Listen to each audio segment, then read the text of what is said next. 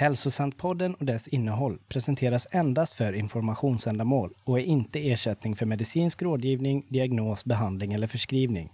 Informera och rådfråga din läkare eller annan vårdpersonal angående förändringar du gör gällande din livsstil eller om du tror att du kan ha ett hälsotillstånd som kräver läkarvård.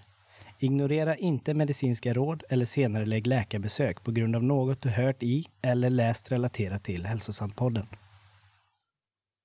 Idag lever nästan alla människor med minst ett, ofta flera kroniska symptom. Oavsett om det handlar om depression, ångest, migrän, magproblem, utmattning, smärta, endometrios, ADHD, någon autoimmun sjukdom eller något annat kroniskt symptom. Hur har det blivit så här? Varför blir vi sjukare och sjukare i en värld som verkar göra stormsteg i utvecklingen på andra områden? Varför normaliseras våra symptom och brist på lösningar när det är något allvarligt fel som fått oss hit? Söker du efter svar på dina hälsoproblem? Har du varit överallt, testat allting men inte blivit bättre? Oavsett hur ensamt det känns stundtals när du kämpat för att bli hörd och förstådd så finns det svar idag. Följ med när vi djupdyker i Anthony William Medical Mediums information som kommit att älskas av miljoner människor världen över. Vår hälsa är grundläggande. Det är din födslorätt att få leva ett friskt och bra liv. Jag och hundratusentals med mig har fått våra liv tillbaka och behöver inte söka mer. Jag heter Carolina Johansson, är utbildad sjuksköterska och näringsterapeut och jag vill önska dig, oavsett om du är en van MM-följare eller helt ny, varmt, varmt välkommen hit.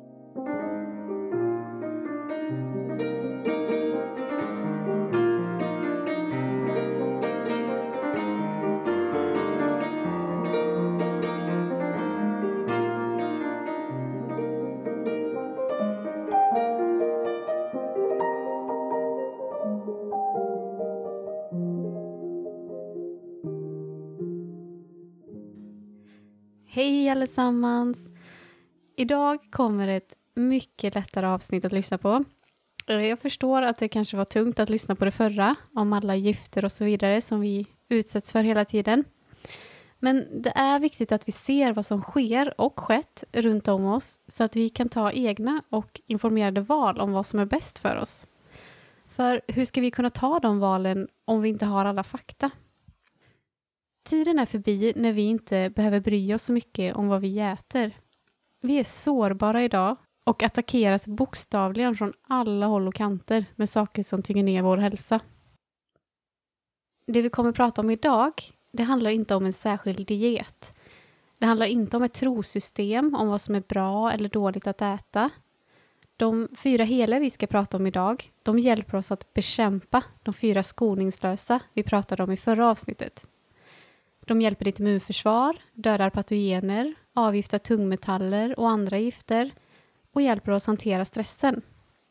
Och kommer du ihåg att vi även pratade om två aspekter till i förra avsnittet? Hotet om vår mattillgång, att vi har mindre solljus nu och mindre levande vatten. Mirakulöst nog hjälper även de fyra heliga till med det, vilket vi kommer in på sen. Eftersom vi inte styr överallt omkring oss idag så handlar det om att kunna adaptera, alltså anpassa oss till den tid vi lever i där vi ständigt bombarderas av olika gifter och patogener. MM går så långt till och med som att säga att de fyra skoningslösa och de andra aspekterna vi gick igenom i förra avsnittet har lett oss till en mycket känslig brytpunkt i historien. Vår arts framtid hänger på vad vi väljer att äta. Och den här maten vi kommit upp idag den hjälper oss anpassa oss till de förhållanden som råder just nu och se till att vi höjer oss över dem. Mat betyder så mycket mer än att bara ha energi att klara av dagen. Även om den absolut hjälper oss med det också. Men det handlar om att ge kroppen exakt vad den behöver för att kunna kämpa för oss och klara av allt den utsätts för dagligen och har utsatts för under våra liv. Till och med det den fick med sig från tidigare generationer. Det handlar också om att förstå vilken otrolig kraft dessa fyra heliga, som vi strax ska gå in på, har, som överförs till vår kropp. Denna maten påverkar inte bara våra kroppar fysiskt, utan även påverkar den oss andligt och känslomässigt. Och, och innan du börjar tänka, vad sa du, sa du? så är det inte så flummigt som det låter. Vi äter ofta för att må bättre. Och nu menar jag inte att vi äter bara för att bli starkare i kroppen, utan vi äter ofta för att hjälpa vårt humör, våra känslor, för att känna oss trygga, trycka ner känslor och så vidare. Och det är helt rätt, vi ska tröstöta. Och det kommer du antagligen inte höra någon annanstans. Men maten hjälper oss på många olika plan. Problemet är att vi inte lärt oss vilken mat som vi ska tröstöta med, så trösten blir inte långvarig och stöttar oss inte på det stora hela, utan lämnar oss ofta trötta, uppsvällda, svängigt blodsocker och svängigt humör och så vidare. Men mat kan hjälpa oss igenom svåra stunder i livet, utan de dåliga biverkningarna av vanlig tröstmat. Men mer om det strax. Och jag vill slå ett slag för boken Kostguiden. Det är en Alltså det är en sån speciell bok att även om du har mycket hjärndimma till exempel, eller andra orsaker till att du har svårt att läsa, så är den här lite enklare. Att du kan använda den som en uppslagsbok. Eh, det kan man egentligen med alla, med alla böcker, men, men här finns mycket bilder. Man kan slå upp ett symptom eller tillstånd och se vilken mat MM rekommenderar för just det problemet. Och så finns det massa olika recept. Och det är framför allt den boken som informationen är tagen från i det här avsnittet, även om den står om i alla böckerna. Och igen, jag vill trycka lite mer på det här. MM-infon går på alla plan. Den handlar om att läka både kroppen och själen och anden och hjärtat, vilket vi kommer prata mer om. Alla är på olika platser och om du känner att det blir för flummigt vissa saker, så strunta i de sakerna då. Ta till dig det som passar dig. Vi har alla varit med om så mycket olika saker och vissa kan verkligen behöva läka även sin själ. Och det kan vara svårt kanske att tänka om man inte har varit där. Så gå i din takt och vet att även om du inte kan ta till dig allt just nu så kan den biten du faktiskt tar till dig göra underverk. Idag kommer vi alltså prata om vilka de fyra heliga är och varför vi behöver dem. Så, vilka är då de fyra heliga? Det är frukt, grönsaker, örter och kryddor och vildmat. Ja, och då kanske du inte tyckte det lät så himla speciellt. Att äta mer frukt och grönt låter inte som något nytt. Och nej, det är det inte heller. De fyra heliga brukade tillhöra vår mat mycket mer än de gör idag.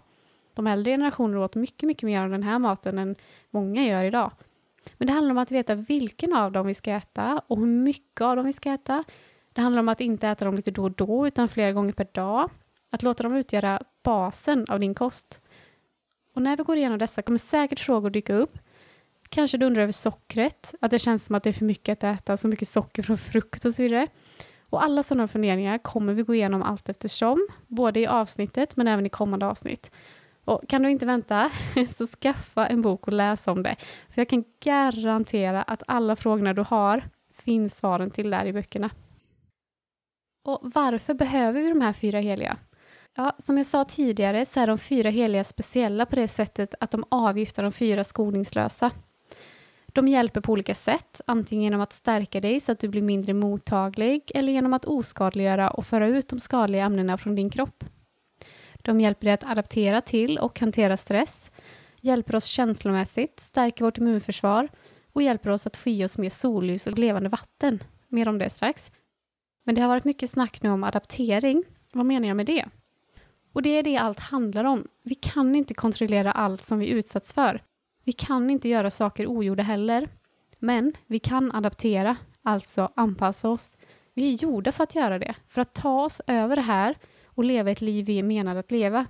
Vi kan må bra mitt i allt detta kaos. Vi kan sätta oss över det. Och denna maten, de fyra heliga, hjälper oss på olika sätt. Jag träffade en person en gång i en affär och visade honom kostguiden. Så bläddrade jag igenom den och berättade vad den handlar om och så. Och i den boken, om du inte känner till den, så står det om hur maten påverkar oss fysiskt, men även andligt och känslomässigt. Och när den här killen fick syn på det så bara ryggade han tillbaka med en gång. Vad menar du med andligt? Det låter ju helt flummigt. Men låt mig förklara. När vi äter bryts maten ner i mindre beståndsdelar så att våra celler kan ta upp det. Det, det. det, vet vi, det är klart så långt. Men mat innehåller så mycket mer än vi kan se eller ens ha koll på. Inte ens de bästa labben har kunnat utröna exakt vad allting innehåller. Vi vet om en del vitaminer, mineraler, proteiner, antioxidanter och så vidare. Men det är så mycket mer. När vi äter något blir ju även den, alltså dess kärna, essens, en del av oss. Så låt mig förklara. Ta vilda blåbär som exempel. De har levt på jorden långt mycket längre än oss. Enormt länge. De har utsatts för extrema väderförhållanden. De har information i sig från årtusenden tillbaka om hur man överlever. Det finns mer information i en blåbärsbuske än hela internet. Och när skogsbränder inträffar så växer blåbärsbuskar tillbaka. Inget annat gör det, om det inte kommer från frön som antingen vi eller djur eller vinden fört med sig. Men blåbärsbuskar, de tar sig upp själva och de kommer till och med tillbaka starkare än innan. Inte heller kyla tar död på dem, utan istället ökar näringsinnehållet i dem när bären varit frysta. MN pratar ofta om att kroniskt sjuka människor kan resa sig ur askan, att komma tillbaka starkare än innan. Att införa blåbär i ditt liv hjälper dig med det, för att den är expert på att anpassa sig efter omständigheterna, inte låta dem förgöra dem. Denna kraft som de besitter överförs till oss när vi äter dem. Det är inte så himla konstigt. Men tycker du att det kanske ändå låter konstigt så prata med någon som äter mycket av de här i sitt liv eller någon som har följt MM länge och varenda en kommer att vittna om att det är sant. Olika saker gäller för olika av de fyra heliga. Alltså de besitter alla olika egenskaper. C-vitamin i apelsin vet vi hjälper vid en förkylning, men det finns även mat för alla metafysiska åkommor också. Och då är det inte så svårt att tänka sig att de fyra heliga är den bästa maten att använda sig av för att tröstäta. Eftersom de besitter olika egenskaper allihopa, som du kan läsa om i kostguiden, ger de stöd och skydd som ingen skräpmat kan göra. Om man vet hur man ska använda de fyra heliga så kan det stötta en enormt mycket mer känslomässigt än den dåliga maten någonsin kan, utan att bidra till biverkningarna. Det är till och med vår rätt att tröstäta. Vi behöver extra glukos och näringsämnen när vi går igenom tuffa saker. Och det är detta MM menar med adaptering. Ska vi klara allt vi utsätts för idag behöver vi hjälp med det. Och dessa matgrupper hjälper oss.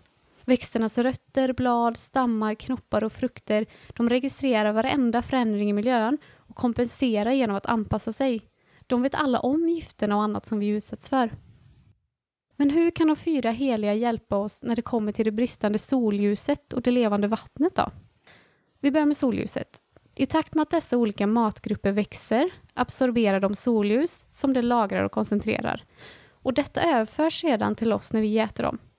Och Emma berättar att förr i tiden när vi inte hade tillgång till färska frukter och grönsaker året om så förstod vi värdet av det här mycket, mycket bättre. Då var det endast de rikaste som kunde äta den maten då det skeppades hit. Och om du inte tycker vi ska äta frukt som inte är i säsong här under vintern, så lyssna på avsnittet som kommer om fruktfruktan, eller frukträdsla heter det nog, så kommer vi ta upp viktiga aspekter när det kommer till det. Men i alla fall, när vi äter den här maten får vi i oss solljus. Vattnet då? Jo, växterna tar ju som bekant upp vatten och som vi pratade om i förra avsnittet är inte vårt vatten levande längre. Men när växterna tar upp det så kan de aktivera det igen. Så när vi äter dem får vi i oss levande vatten. Och kan du gissa? Jajamän, vi kommer prata ännu mer om det längre fram. För det finns olika sorters vatten i de här fyra heliga. Men vi nöjer oss så så länge. De fyra heliga hjälper oss på många fler sätt än vi kan ta upp här. Mer sätt än MM kan ta upp i böckerna till och med. Men vi ska gå igenom fyra viktiga faktorer som vi behöver ha koll på. De innehåller nämligen alla, bland annat då, nämligen antioxidanter, glukos, mineralsalter och B12. Men vi börjar med antioxidanter. Hur viktiga de här faktiskt är för oss och hur mycket som finns i den här maten, det ligger långt fram för forskningen. Oxidation sker när en angripare, alltså ett toxin, ett giftigt ämne, reagerar med vår vävnad. Då frigörs fria radikaler. Både det giftiga ämnet i sig och de fria radikalerna är förödande för kroppen. De förstör celler och bidrar till åldrande. Oxidation av giftiga tungmetaller i hjärnan är väldigt skadligt och ligger bakom hjärndimma, minnesförlust, demens och Alzheimer. Antioxidanter motverkar allt detta. Och MM jämför antioxidanternas effekt på skadliga ämnen med ett sånt där klisterpapper ni vet, som fångar in flugor. Men sedan för de också även ut dem ur kroppen. Man kan tänka på antioxidanter som ett antiåldrande medel väldigt mer effektivt än alla krämer och andra saker som säljs i miljardbelopp årligen för att vi vill försöka hålla oss unga. Den här maten innehåller även glukos, vilket har fått många människor rädda för den, speciellt frukt. Och vi kommer ta upp det mer sen. Men våra kroppar är beroende av glukos. Förutom det så dör vi. Det är nämligen så att glukos och mineralsalter möjliggör hela vår existens på jorden. Levern, om den är i bra skick, samlar på glukos i form av glykogen som den kan frisätta i blodet när vi är i behov. Till exempel när det har gått för många timmar sedan vi åt sist eller om hjärnan behöver det. I den stressiga vardagen och vårt höga tempo idag så måste hjärnan jobba så mycket hårdare, hårdare än någonsin, vilket betyder ökad elektrisk aktivitet. Och precis som en dator kan bli överhettad så kan våra hjärnor bli det med. Och våra hjärnor behöver två till tre gånger så mycket glukos än vad den annars skulle behöva i ett lugnare liv. Och det är framför allt det biotillgängliga glukoset och fruktoset i frukt och rå honung som hjälper våra hjärnor bäst. Men även det som finns i de övriga heliga. Det blir som att vi svalkar hjärnan och resten av nervsystemet med att ge det det glukos den behöver. Och det här gäller inte bara på grund av den ökade stressen vi upplever idag, utan även alla sorters trauman hettar upp hjärnan och det är kritiskt att vi vet hur vi svalkar den för att kunna återhämta oss från trauman. Och ja, vi kommer prata mycket mer om detta i senare avsnitt. Men att dricka kokosvatten, äta dadlar, apelsiner, honung, melon och så vidare, det är något vi absolut inte ska behöva vara rädda för. Att tillåta oss äta mängder av det kan hjälpa oss att motarbeta vårt sockersug och hjälpa oss klara av vardagen bättre. Sockersug är förresten kroppens sätt att be om glukos. Och inte i form av bullar, choklad och godis dock. Men vet du, vi tar upp det utförligt i ett senare avsnitt. För ja, sockersug, även extrema sockerberoenden, är något du kan säga hejdå till för gott. Och det är till och med ganska enkelt när man förstår vad som ligger bakom och vet vilka steg man ska ta. Vi går vidare till mineralsalter. Det är de som möjliggör att information kan transporteras genom kroppen så att kroppen kan bevara sin balans oavsett vad som sker. Mineralsalter bidrar till att skapa den elektricitet som finns i hjärtat och hjärnan och som styr alla andra organ i kroppen. De får hjärtat att pumpa och skapar signalsubstanser som möjliggör för informationen att transporteras i hjärnan. Alltså informationen att transporteras från neuron till veron, mellan nervcellerna. Alltså. MM tar ett eh, exempel för att vi lättare ska förstå. Om man tänker att våra tankar är som båtar så är mineralsalterna som havet. Om havet torkar ut kan inte båtarna ta sig någonstans. Mineralsalterna gör även att njurar och binjurar fungerar. De producerar saltsyra i magen som sedan bryter ner vår mat. Så om du har svullen mage så har du för lite saltsyra i magen, då är mineralsalterna jätteviktiga. Och det här är endast en liten del av allt de gör. Men utan mineralsalterna skulle vi vara väldigt mycket mer uttorkade, ha allvarliga ödem, har svårt att utsöndra urin och så vidare. Mineralsalter finns i de fyra heliga, speciellt i selleri, spenat, citrus och kokosvatten. Och vi pratar absolut inte om salt här, alltså även om det är bättre salt som Himalayasalt eller havssalt. Salt har inte alls i närheten av samma effekt och inte något du vill konsumera för mycket av. Och den sista där jag tänkte ta upp det var ju B12 och denna punkt är så viktig att jag kommer göra ett helt avsnitt där vi går in på djupet om B12 för det finns så mycket vilseledande information där ute och det finns så mycket pengar att spara om du till exempel köper probiotika varje månad. För det finns en koppling mellan B12 och vissa mikroorganismer i vår tarm. Men jag tar upp lite idag, för på grönsaker och frukter så finns det ett litet hölje. Det ser ut som en liten film liksom, som man kan se om man odlar vissa grödor själv. Och de här höljena innehåller vad MM kallar upphöjd biotika. Det är den enda av probiotiker som kan ta sig förbi magsäcken och ända ner i krontarmen, alltså slutet av tunntarmen. Och där hjälper tillverkningen av B12, alltså kroppens egen tillverkning av B12. B12 är otroligt viktigt för vårt nervsystem och hjärnan. De stärker signalsubstanser. Har vi psykiska problem, som inte alls är psykiska utan fysiska i allra högsta grad, som vi kommer att prata mer om sen, så är B12 otroligt viktigt. Och det är även enormt viktigt för att kunna ta hand om våra nerver som är under attack. Vi har neurologiska problem som många av våra autoimmuna sjukdomar är eller kommer bli längre fram som vi lärde oss i förra avsnittet. Och denna hinna av probiotika kan vara otroligt hjälpsam. Så odlar vi våran egen, eh, våra egna grönsaker eller frukter så vill vi inte tvätta det för mycket om de inte skulle vara jättesmutsiga så att, de, så att den håller sig intakt.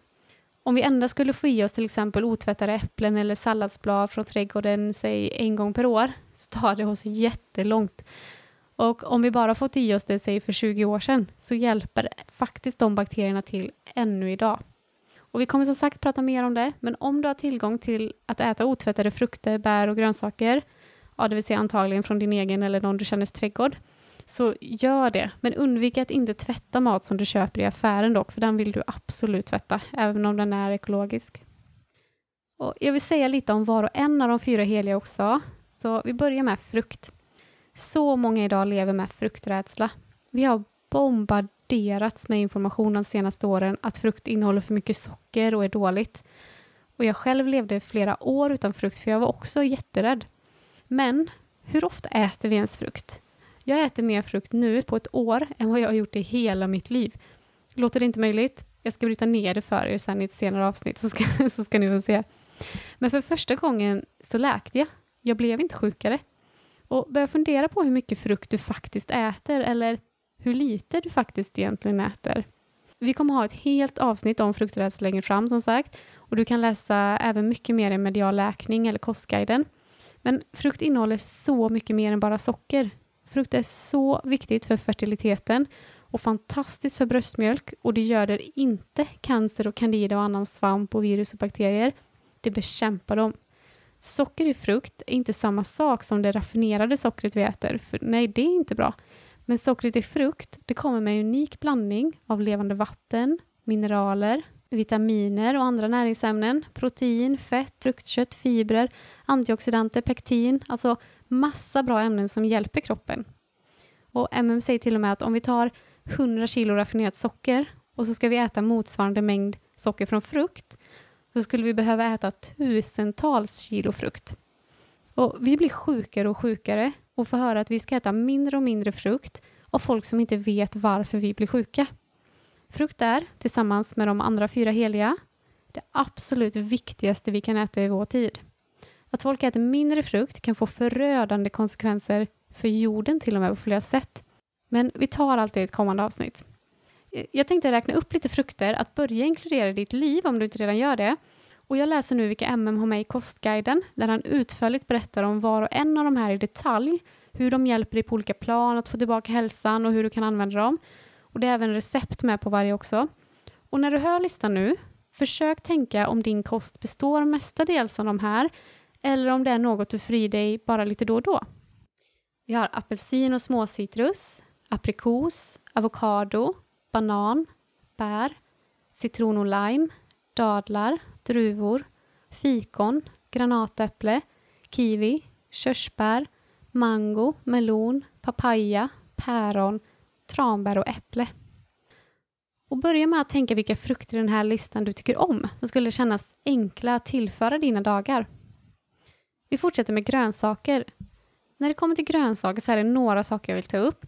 Det första handlar om goitrogen mat. Alltså viss mat sägs vara dåliga för sköldkörteln. Och framförallt är det korsblommiga grönsaker, alltså blomkål, brysselkål, broccoli, vitkål, grönkål och så vidare. Men även jordgubbar, persikor, spenat och så vidare som har fått det här ryktet. Och det sägs att man inte ska äta dem råa utan tillaga dem. Och det här stämmer verkligen inte. Dels innehåller de alldeles för lite av det här ämnet för att skada dig. Och dels är det här goitrogenet, det är bundet till olika fytokemikalier och aminosyror som hindrar att de kan göra skada. Så även om du skulle äta 100 kilo broccoli på en dag, säger vi, vilket är totalt omöjligt, så skulle inte det kunna skada dig. Det gör mer skada om du undviker att äta dem, för att det är så bra de är för din sköldkörtel och resten av kroppen. Och det här är inte alls tillräckligt studerat och det är ett typiskt exempel på när man gör påståenden om något man inte vet tillräckligt mycket om. Och det kan komma att göra mer skada än nytta. För att det är precis sån här mat som hjälper dig komma till rätta med sköldkörtelproblematik. Det andra jag vill ta upp här när det handlar om grönsaker, det är potatis. Så många år som jag själv inte åt det i rädsla att det tillhör den här vita matgruppen. Ni vet mjöl, pasta, socker och så vidare. Och MM har ett helt poddavsnitt som handlar om potatis. För potatis är, det är en av de mest läkande matvarorna vi kan äta. Och de senaste åren har jag sett den göra underverk. Men underverk gör inte det som vi ofta äter till potatisen. Ni vet massa friterad olja i pommes frites, vi kanske äter det med crème fraîche, annan sås, smör och så vidare. För det är de här andra sakerna man har till som ställer till problem. För hur ofta äter vi enbart potatis? Och potatis är fantastiskt på många olika sätt. Det är magiskt för matsmältningen och det är en av de bästa sakerna när man har magsjuka. Men potatis ihop med fett, som vi ofta äter ihop med, blir katastrofalt för kroppen och ger upphov till insulinresistens. Men det är faktiskt inte potatisens fel. Och vi kommer prata mycket mer om både diabetes och insulinresistens i kommande avsnitt. Men ät potatisen som den är, utan fett, ihop med grönsaker och det är en helt annan sak. Många som börjar med MM är så tacksamma för den här insikten och informationen. Det kan vara svårt att ställa om sin mat efter många år och då är potatisen en väldigt bra sak att inkludera mycket av för att underlätta. För den är både mättande och god på samma gång och ofta något många har ätit med dåligt samvete innan. Och den är heller inte vit, helt utan näring. Den är inte vit utanpå och annan mat som också är vit inuti som lök, rädisor och äpplen, den ser vi inte alls på samma sätt. Potatis innehåller viktigt glukos för oss och även L-lysin som är så viktigt för att bekämpa virus. Och potatis har ju som bekant varit jätteviktig mat för oss förr, men det är det även idag. Och har du några besvär med magen så prova att äta potatis utan massa fett till. Och jag vill också prata lite om fermenterad mat och ja, vi kommer prata mer om det sen. Men det är alltså inget MM rekommenderar. Och det är för att det inte är något läkande med det alls. Det är en trend som har blivit väldigt stor idag. All fermenterad mat hyllas till skyarna oavsett om det är kimchi, andra syrade grönsaker, sojasås eller kombucha. Och det har blivit en otroligt stor trend från att ha varit en överlevnadsstrategi förr för att överleva vintern då det inte fanns kylskåp att förvara saker i. Och ja, det är ju helt fantastiskt eh, att kunna överleva vintern, men det har ingenting med hälsa att göra. De bakterierna som är i den maten som hyllas så för sina goda egenskaper, de överlever inte längre än magen. Och det är bakterier som livnär sig på förruttnelse, alltså på dött, inte på liv, som den probiotika vi pratade om tidigare i avsnittet, den upphöjda biotikan. Om du älskar dina fermenterade grönsaker, så absolut fortsätt med det om du inte har större problem. Men om du inte gillar dem behöver du inte försöka trycka ner dem för att du hört att det ska vara hälsosamt. En del kan uppleva att de bidrar till problem som till exempel uppsvälldhet, magsmärtor, gasbildning och så vidare. Och då behöver du verkligen inte äta dem. Men några grönsaker då att inkludera i ditt liv, det är följande och även dessa är från Kostguiden där du kan läsa massa mer om varenda en av de här. Bladgrönsaker, groddar och mikroblad, gurka, korsblommiga grönsaker, alltså blomkål, brysselkål, broccoli, kål och så vidare kronärtskocka, lök, potatis, rädisa, selleri, sparris och sötpotatis. Tänk lite kring hur ofta du äter de här. Är det en grund i din kost? Vilka grönsaker i den här listan tycker du om som skulle kunna kännas enkla att tillföra i ditt liv? Och som sagt, i, ehm, i kostguiden finns även recept som är baserade på de här olika grönsakerna. Vi går vidare till örter och kryddor. De här ger underverk för våra kroppar och framför allt vårt immunförsvar finns hur många som helst som MN pratar om. Här ger jag några exempel, även de från Kostguiden, men hitta många, många, många fler på hans blogg och andra böcker. Aromatiska örter, oregano, rosmarin, salvia, timjan, cat's claw, eller kattklo, alltså det är en växt, klipp inte av kattenklorna, citronmeliss, gurkmeja, hallonblad, ingefära, koriander, lakritsrot, persilja och vitlök. Och vissa i den här listan kanske du äter mycket av och andra inte. Och hur kan man inkludera mer av de här kanske du undrar? Ja, alltså örter som rosmarin, timjan, salvia, oregano, persilja, koriander, även basilika. Det kan man försöka ha mer i maten man gör, alltså klipp i dessa och strö dem över allt du gör. Även vitlök kan man inkludera i maten. Och sen ett väldigt bra sätt är att dricka te. Lakritsrotste, hallonbladste, det är jättebra att inkludera. Och var noga med att läsa på teer som du köper, för att de har nämligen börjat innehålla naturliga smakämnen.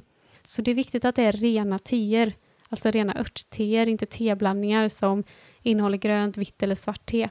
Och vi pratar färska eller torkade kryddor här, inte eteriska oljor. Vildmat då, den sista av de fyra heliga. Och man kan tänka så här, de tre första, alltså frukten, grönsakerna och kryddorna och örterna, det är liksom grunden. Men vildmaten, så det tar det hela till en ny nivå.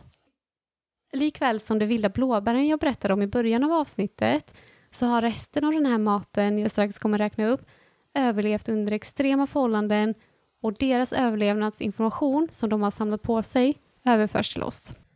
MM kallar till och med denna grupp mat den heliga graalen, pusselbiten som saknades. Hans lista i kostguiden inkluderar aloe vera, chaga, havsgrönsaker från Atlanten, kan vara bland annat dulce, nori, kelp, kardborrerot, kokosnöt, maskros, nypon, nässelblad, rå honung, rödklöver och vilda blåbär. Och kanske låter flera av de här främmande, men det behöver heller inte vara så svårt. MM har som sagt recept i boken på alla och även hans hemsida innehåller många goda sätt att få i sig dem. Och jag översätter många av hans blogginlägg så fort jag kan, så det kommer strax mer och mer på svenska på carolinajohansson.se. En del av denna mat kan man använda i teer, andra i juicer eller ta dem i tinkturer eller i smoothies. Och den här informationen, det handlar om så mycket mer än att bara äta mer frukt och grönt. Det handlar om vilka vi ska äta, hur vi ska äta dem, när vi ska äta dem, hur mycket vi ska äta av dem. Det handlar om att veta hur man kombinerar dem och vad man ska äta för vilket problem. Vissa av dem är bättre än andra att fokusera på vid influensa till exempel. Potatis är fantastiskt om du har munsår på grund av lysininnehållet. Har du endometrios, då kommer sötpotatis vara viktigt. Och det finns mycket, mycket mer sådana här exempel. Men det är en bra start att börja inkludera mer av de här fyra grupperna i ditt liv. Det kan liksom inte gå fel. MM skriver i kostguiden på sidan 65 bara att veta vad dessa matvaror gör för dig kan vara helt avgörande. När du inser att frukt är cancerbekämpande, grönsaker spolar ut försurning, örter och kryddor bygger upp ditt immunförsvar och att vilda livsmedel hjälper oss att anpassa oss till stress kommer det förvandlas till en möjlighet istället för ett måste att välja denna mat. Slut på citat. Sen handlar det också om att veta vad man inte ska äta. Om svaret hade varit att bara äta mer frukt och grönt så hade många, inklusive jag själv, fortfarande ätit mycket vinäger, koffein i form av choklad och kaffe, kanske massa avokados och nötter, vilket är jättebra läkande mat, men inte för mycket. vilket vi kommer att prata mycket mer om i kommande avsnitt. Och vad man ska exkludera i sin kost om man vill må bättre, det är en annan stor nyckel för att komma framåt. Och det kommer vi prata mer om redan i nästa avsnitt. En annan viktig sak MM har lärt oss är hur man gör sellerijuice, en annan antitungmetallsmoothien. Och bara de här två är otroligt viktiga för att vi ska kunna ta oss framåt. Och i antitungmetallsmoothien är de aktiva ingredienserna blåbär, spirulina, kongräs, juicepulver, dulce och koriander. Och de här fyra behöver man dagligen för att kunna dra ut tungmetallerna från kroppen och hjärnan. Och bara de här två exemplen, det är inget som någon hade börjat inkludera om de endast fick liksom, anvisningen att börja äta lite mer frukt och grönt. Men om du behöver hjälp att implementera allt det här eller veta vart du börjar så kan du gå till karolinajohansson.se och ladda hem en gratis e-bok som jag hoppas kommer kunna hjälpa dig. Där finns också länkar till alla böckerna, inklusive kostguiden som jag har gått igenom mycket från här. Eh, en annan otroligt viktig aspekt som jag vill ta upp lite snabbt idag, det är hur ofta vi äter. MM har lärt oss nämligen att småäta. Att äta ungefär mellan en till två timmars mellanrum. Och det som händer annars, om vi inte har en väldigt stark lever med mycket lagrat glykogen, vilket de flesta inte har, kommer adrenalin ta glukosets plats när blodsockret börjar sjunka. Alltså vi går då på adrenalin och det bränner ut oss mycket snabbare. Det gör liksom allt värre i kroppen. Adrenalin bränner ut signalsubstanser, vilket kan leda till depression, hjärndimma och så vidare. Och det gör det varenda patogen i vår kropp. Och det belastar levern som måste suga upp allt adrenalin. Det är därför som att fasta, oavsett om det är långvarigt eller periodiskt fasta, är ingen bra idé när man har kroniska problem. Av anledningarna vi precis gick igenom, men också för att det tar hårt på binjurarna när de måste pumpa adrenalin för att hålla det igång. Och det är därför många kan i början av sin fastresa uppleva eufori. Men fortsätter man mer och mer med det upplever man många gånger att det inte ger samma effekt som innan. Man kan till och med bli sjukare. Så ja, vi kommer också gå in på det här mycket längre fram. Men för nu, försök tänka på att inte gå för länge utan mat. Och detta är ytterligare en favoritdel många har från, från MM-infon, att de äntligen inte behöver hålla tillbaka med maten och att de får äta hur ofta de vill.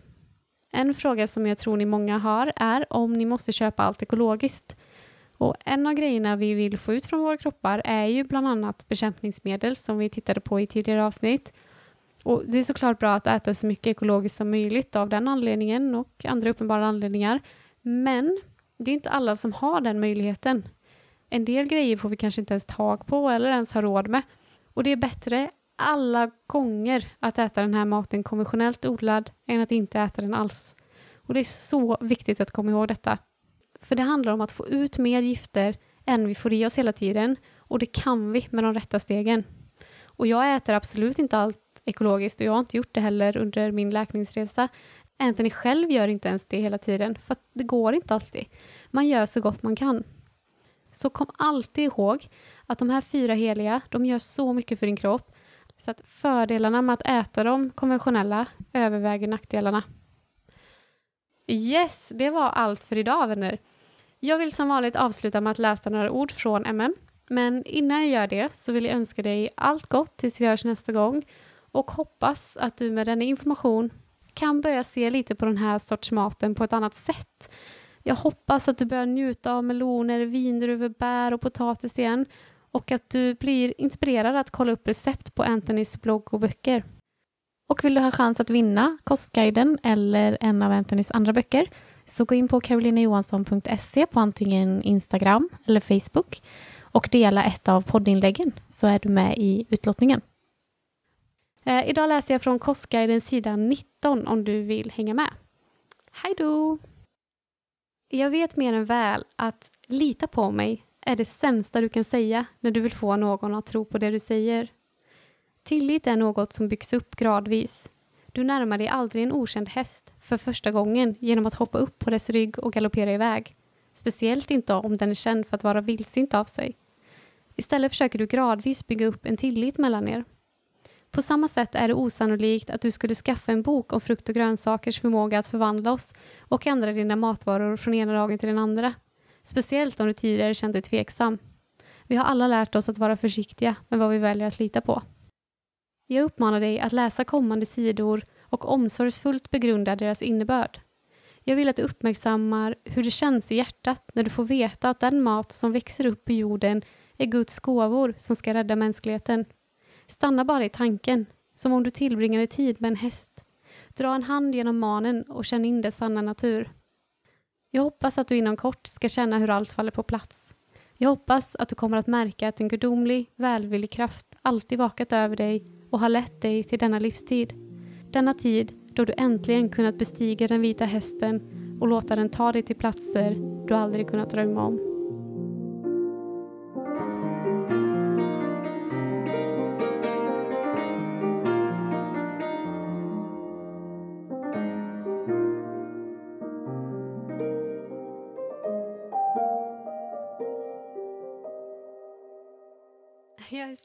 Glad att du lyssnar på podden. Om du vill ha hjälp med att komma vidare, gå till karolinajohansson.se där du hittar information om hur vi kan arbeta tillsammans för att du ska nå i mål.